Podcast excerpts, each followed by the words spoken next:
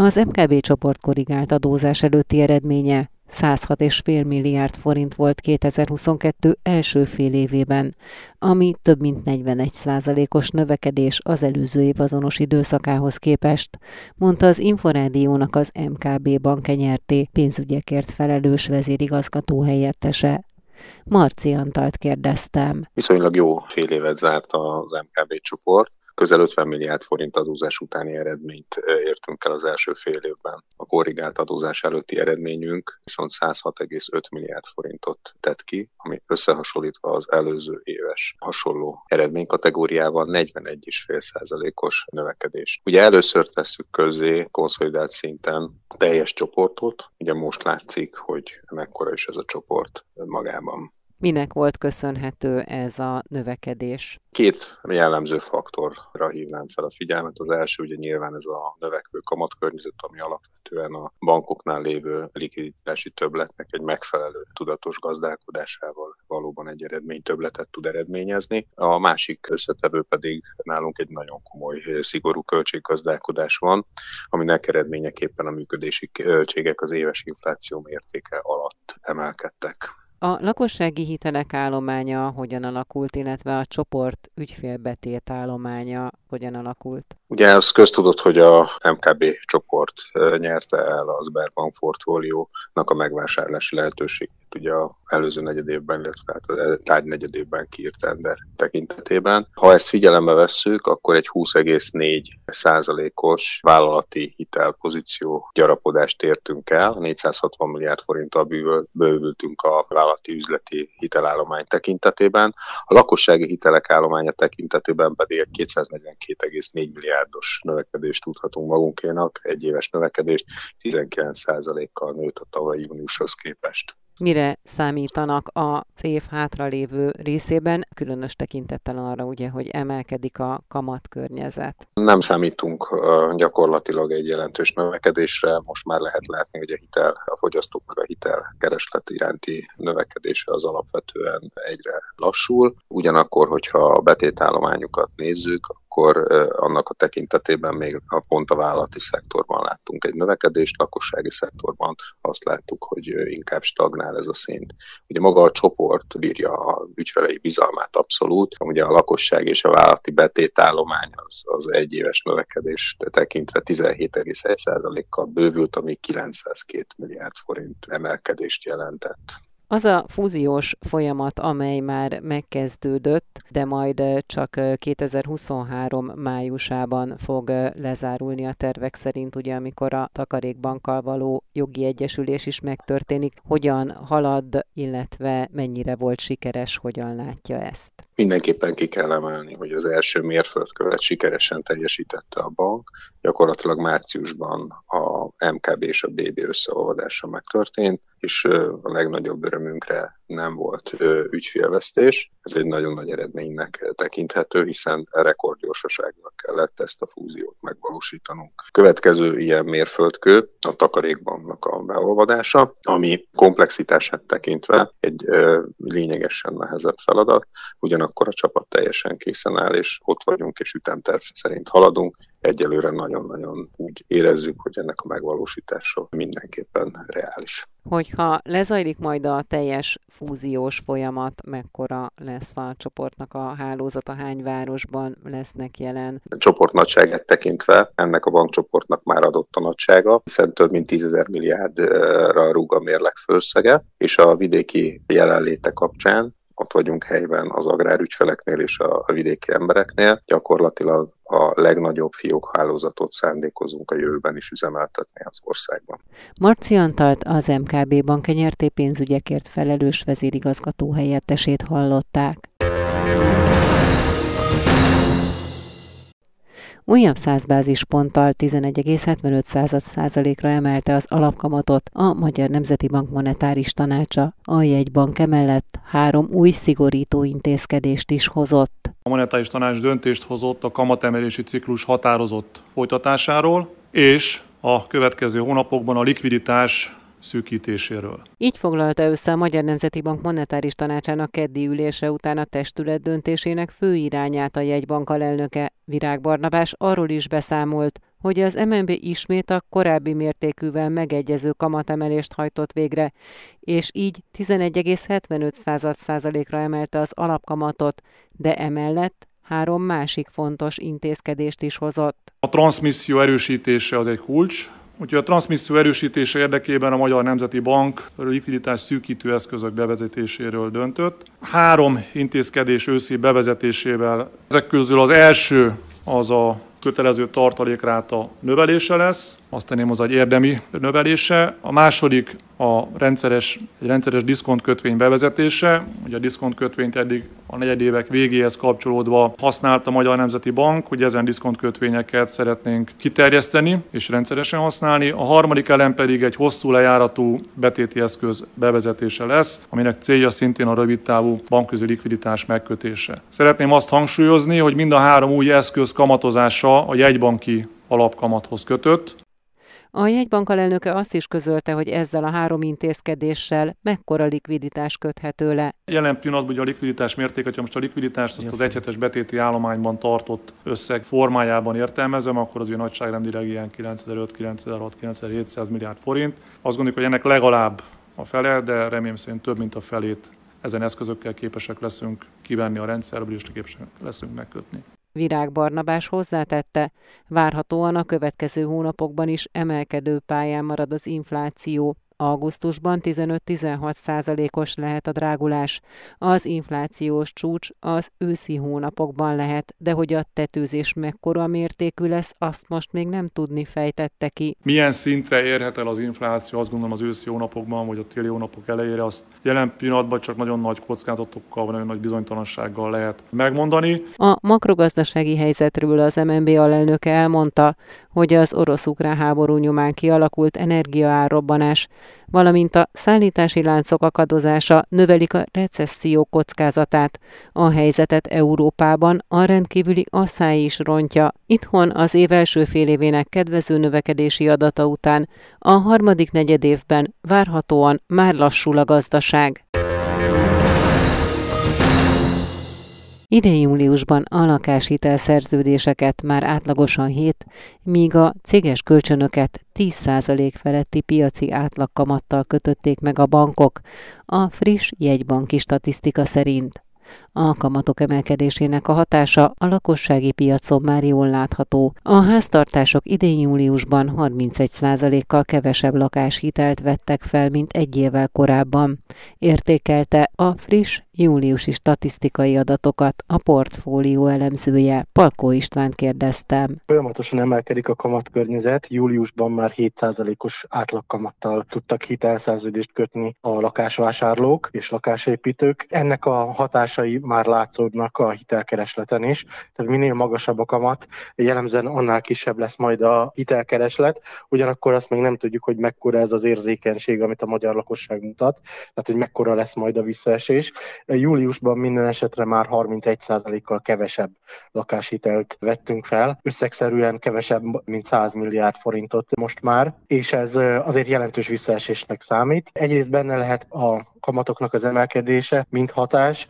Ugyanakkor az is igaz, hogy a Zöld Otthon program, amelyet a Magyar Nemzeti Bank tavaly indított el, az idén tavasszal még egy jelentős előrehozott hitelkeresletet generált, hiszen aki új építésű lakásba költözött, az jó eséllyel igénybe vette ezt a programot, hiszen például gyermeket sem kell hozzá nevelni. Ennek két és fél százalék volt a maximális hitelkamata. Sokan igénybe vették e-, ezt, és emiatt egyfajta szárazság alakult ki a a nyár során a lakáshitelezésben. Meglátjuk, hogy ez ősszel mennyire épül vissza, de úgy tűnik, hogy nem igazán fog, mert a hitelkamatoknak a növekedés ezt megakadályozhatja. Júniusban a lakáshitel, illetve a céges hitelek átlagkamata az hány százalék volt? Júliusban a lakáshiteleket 7 százalékos, a céges hiteleket 10 százalék feletti piaci átlagkamattal kötötték a bankok. Ugyanakkor mind a két esetben vannak olyan támogatott hitelkonstrukciók, amelyek még bizonyos támasztottak a piacnak a nyár első két hónapjában. Például miközben a piaci kamatozású hitelek már jelentősen visszaestek, a lakáshitelezésben, addig például a támogatott hiteleknek a kihezése még 7%-kal magasabb volt, mint egy évvel korábban. Hasonló volt elmondható a KKV-knak a támogatott hiteleiről is. Itt talán még erőteljesebb volt a növekedés, hiszen kifutott az a Széchenyi kártya Go termék is, amely a jelenleginél jóval kedvezőbb volt. Ugyanakkor ezek a programok is egyre kevésbé lesznek kedvezőek, hiszen a kamatkörnyezet emelkedését valamelyest követniük kell. Félő az, hogy azért a júniusban még nem láttunk ezeknél, meg júliusban sem visszaesés, de ősz folyamán már itt is várható csökkenés a hitelkeresletben. Az emelkedő kamatkörnyezet hatása már a betéti kamatoknál is megmutatkozik? Hát, hogyha a jegybanki statisztikának hiszünk, akkor igen, tehát ott már 7% fölötti lakossági betéti átlagkamatot mutatott ki a jegybank. Ugyanakkor ez nem igazán tükrözi azt, hogy a tömegek számára milyen betétek érhetők el. Megkérdeztük egy korábbi cikkünkhöz a Magyar Nemzeti Bankot, hogy mégis minek köszönhető az, hogy miközben a nagybankok többsége bőven még 1% alatti lekötött betéti kamatot kínál, és alig akad ennél kedvezőbb kamat a magyar bankpiacon a lakosság számára. A közben a statisztikájuk havi átlagban ennél jóval magasabb kamatot mutat ki, és hát arra jutottunk a válaszok alapján, hogy elsősorban privátbanki treasury termékek, egyedi ajánlatok mozgatják most az új betéti szerződéseknek az átlagkamatát, és ezeknek köszönhető az, hogy az új szerződéseknél látunk egy emelkedést, ugyanakkor, hogyha megnézzük a lakossági betéti kamatoknak az átlagos alakulását a meglévő állományon, akkor az, az látható, hogy ennél jóval alacsonyabb, valahol 2% környéki a nagy tömegeknek az átlagos betéti kamata. A retail tömegszerű kiszolgálásban a bankok alacsonyabb kamatokat alkalmaznak. Palko Istvánt a portfólió elemzőjét hallották. A második negyedévben 6,5%-kal teljesített jobban a magyar gazdaság, mint egy éve. Főként a szolgáltató szektor húzta a növekedést, de az év további részére már látszódnak a lassulás jelei, mondta az Inforádiónak a portfólió vezető makrogazdasági elemzője. Madár Istvánnal beszélgettem. Elsősorban azok a tényezők húzták a növekedést, amelyekről előzetesen is lehetett sejteni, és a magyar gazdaságról alkotott képünk alapján várható volt. Nevezetesen a legerősebb húzóerőt a termelési oldalról szolgáltatások húzták. Ez az egész szektor egy év alatt 10% fölötti ütemben növekedett. Ennek két oka van. Az egyik az, hogy volt ugye az első fél évben egy jelentős jövedelem kiáramlás a lakosság felé, és a szolgáltatások tipikusan a leginkább érzékenyek a belső kereslet változására. Másrészt pedig az éves indexet jelentősen húzta fölfele az is, hogy tavaly nyáron a viszonyítási alapban még azért a koronavírus válság hatása, a szállítás, traktározás és különösen az idegenforgalom ágazatban nagyon jelentős volt, egy nagyon nyomott teljesítményt tudott csak leadni akkor ez a két ágazat, és most ehhez viszonyítva 20-40 százalékos növekedést láthattunk, tehát ez a kettő az, ami különösen erős húzóerőt jelentett. Ez ugye meg is mutatja, hogy a magyar gazdaság igazán szép második negyedéves növekedését alapvetően két tényező magyarázza. Az egyik az, hogy volt egy nagyon erős belső kereslet még elsősorban a választási célú jövedelem jövedelemkiáramlás okán, másrészt pedig még mindig érezhető egy felhajtó erő a koronavírus válságból való kijövetel miatt, és ezek még elegendőek voltak ahhoz, hogy azokat az enyhe lefele húzó hatásokat, amelyek már azért meg megjelennek, azokat valamelyest, sőt teljes egészében ellensúlyozni tudja. Ugye az első negyed évben még 8% fölötti GDP növekedés volt, a másodikban 6,5%, ez még mindig nagyon jelentős. Negyedéves alapon a második negyed évben 1%-os volt a GDP növekedés, ez továbbra is ugye egy nagyon szép szám, de már kevesebb, mint az előző két negyed évben látott 2% fölötti növekedés. Tehát alapvetően azt mondhatjuk, hogy ez az utolsó nagyon szép negyedéve volt a magyar gazdaságnak azelőtt, hogy várhatóan egy elég éles lassulás következzen be a második fél évben. Az éles lassulás az minek az eredménye lesz majd? Nyilván ugye a fogyasztás hasonló bővülésére, mint amilyen az első, illetve a második negyed évben volt, nem lehet majd számítani, de sok cégnél azért voltak béremelések. Hogyan hat erre az infláció, hiszen ugye most már az inflációs várakozások augusztusra 16% közelébe emelkedtek a jegybanki prognózis szerint. Így van, ugye a lakosság esetében látható az, hogy a cégek ott, ahol különösen munkaerőhiányos állapot van, még tudnak és akarnak valamelyes korrigálni az évelején kialkotott bérmegállapodásokon, de azért összességében nemzetgazdasági szinten ez nem jelent olyan jelentős élénkülést már a bérdinamikában, miközben az infláció az viszont óriási tempóban emelkedik éven belül. Ez pedig azt jelenti, hogy a lakosságnak egyre jobban fáj a folyamatosan növekvő infláció, és egyre többeknek visszaveti a reálkeresetét, tehát az inflációval korrigált kereset növekedését.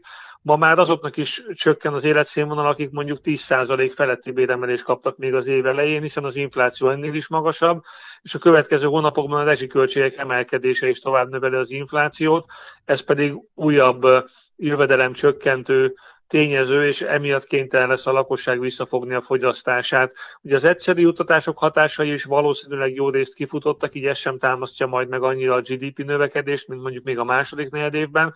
Ez egyébként már látszott is az utóbbi hónapok kiskereskedelmi forgalmi adataiban. Az ipari termelés kilátásai elsősorban az exportkeresleti oldalról bizonytalanok, a kapacitásbővítések adnának teret a gyors növekedésre, itt majd kiderül, hogy milyen állapotban lesz a világgazdaság, és ez mit jelent majd a magyar export export kilátásokat illetően. Az építőiparban már elkezdődött a lassulás, az állami és a magán megrendelések területén is további csökkenések várhatók. A szolgáltató szektor viszont még minden bizonyal tartja magát, de ahogy említettük, azért a növekvő inflációt is ki fogják fejteni a negatív hatásait.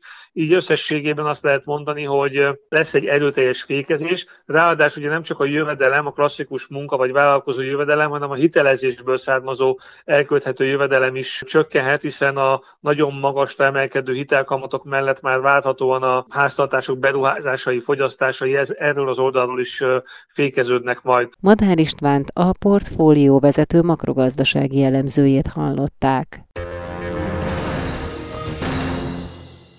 2022 második negyedévében továbbra is kifejezetten dinamikusan 7,8%-kal nőtt a beruházások volumene, az előző negyedévi csak nem 8,5%-os növekedés után, mondta a Magyar Bankholding vezető makrogazdasági elemzője. Szuppán Gergelyt kérdeztem. Továbbra is dinamikus bővülés figyelhető meg a beruházások területén. A másik negyedében 7,8%-kal nőttek a beruházások, ami egy icipici lassulás jelent az előző negyedévi 8,4%-os növekedéshez képest, de a bázis hatás is erőteljesebb volt. Ugyanakkor az is kiemelkedően kedvező, hogy az előző negyedévhez képest is további 2,5%-os bővülést figyelhettünk meg. Tehát összességében jelenleg a beruházások volumenet történelmi csúcsra érkezett, tehát impozánsan alakultak a számok a másik negyedévben. Egyelőre tehát még nem mutatkozik meg az a kormányzati szándék, amely bejelentés formájában megtörtént, hogy az állami beruházásokat várhatóan visszafogja pont a költségek lefaragása érdekében a kormányzat? Még itt sem látható fordulat, hiszen ugye tudni kell, hogy azok a beruházások, amik már az elmúlt időszakban elindultak, azokat nem állítják le. Itt igazából a jövőbeli beruházásokat, olyan beruházásokat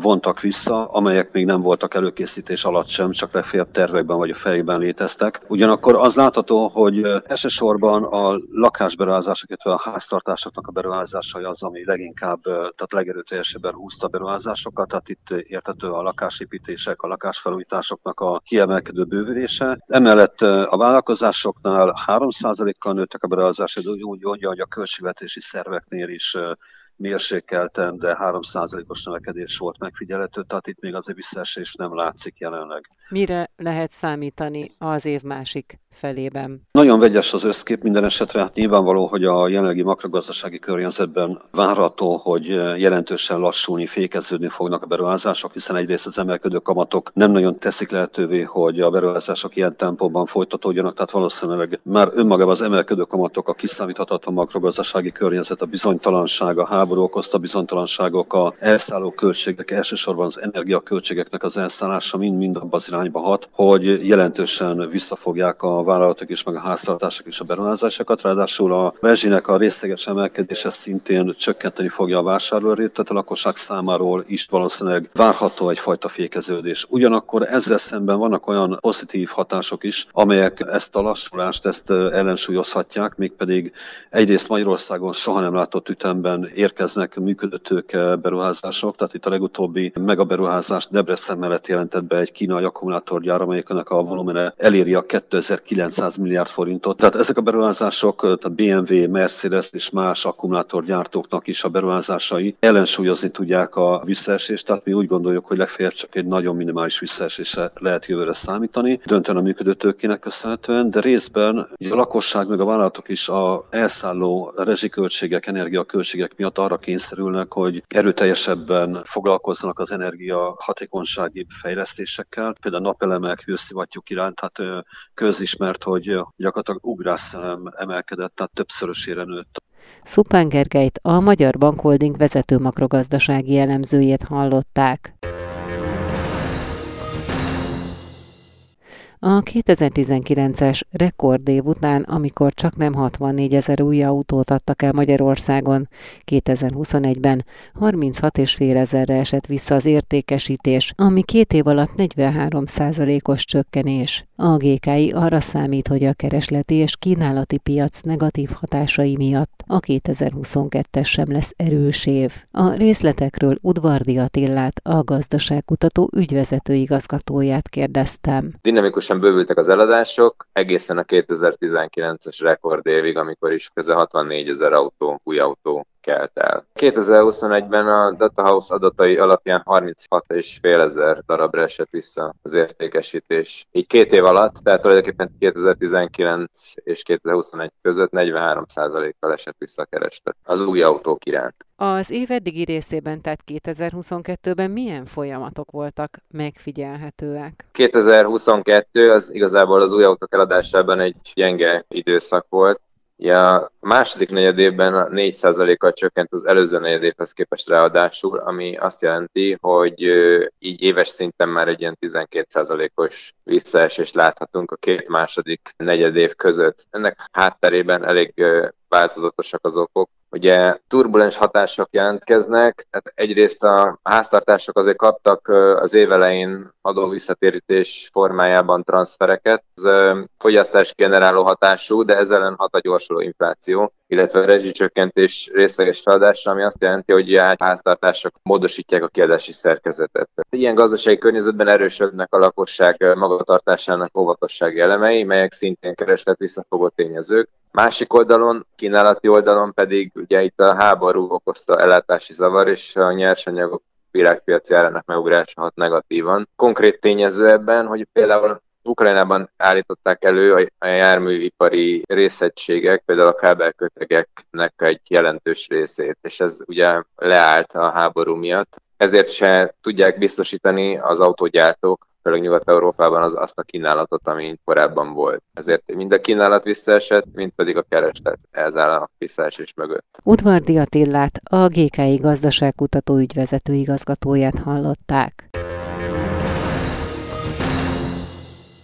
Az építési vállalkozók országos szakszövetsége kezdeményezte, hogy, hogy 2028. december 31-ig alkalmazható legyen a kedvezményes áfakulcs az új lakások építésére. Bár a javaslatról az országgyűlés még nem döntött, az IVOSZ elnöke azt mondta, hogy a hosszabbítással szinten tarthatóak lennének az új lakásépítések. Kói Lászlóval beszélgettem. Egyrészt ad elegendő időt a megrendelőnek, hogy előkészítsük a munkát vele közösen, nem kell rohanni, nincsenek ezek a nagy megrendelési hullámok, utána pedig ellaposodása a dolgoknak, tehát a legfőbb ereje abban van, hogy egyenletesebbé tud válni a lakásépítési megrendelés és kivitelezés is, és valóban meghosszabbodik az 5%-os áfával történő kivitelezés lehetősége.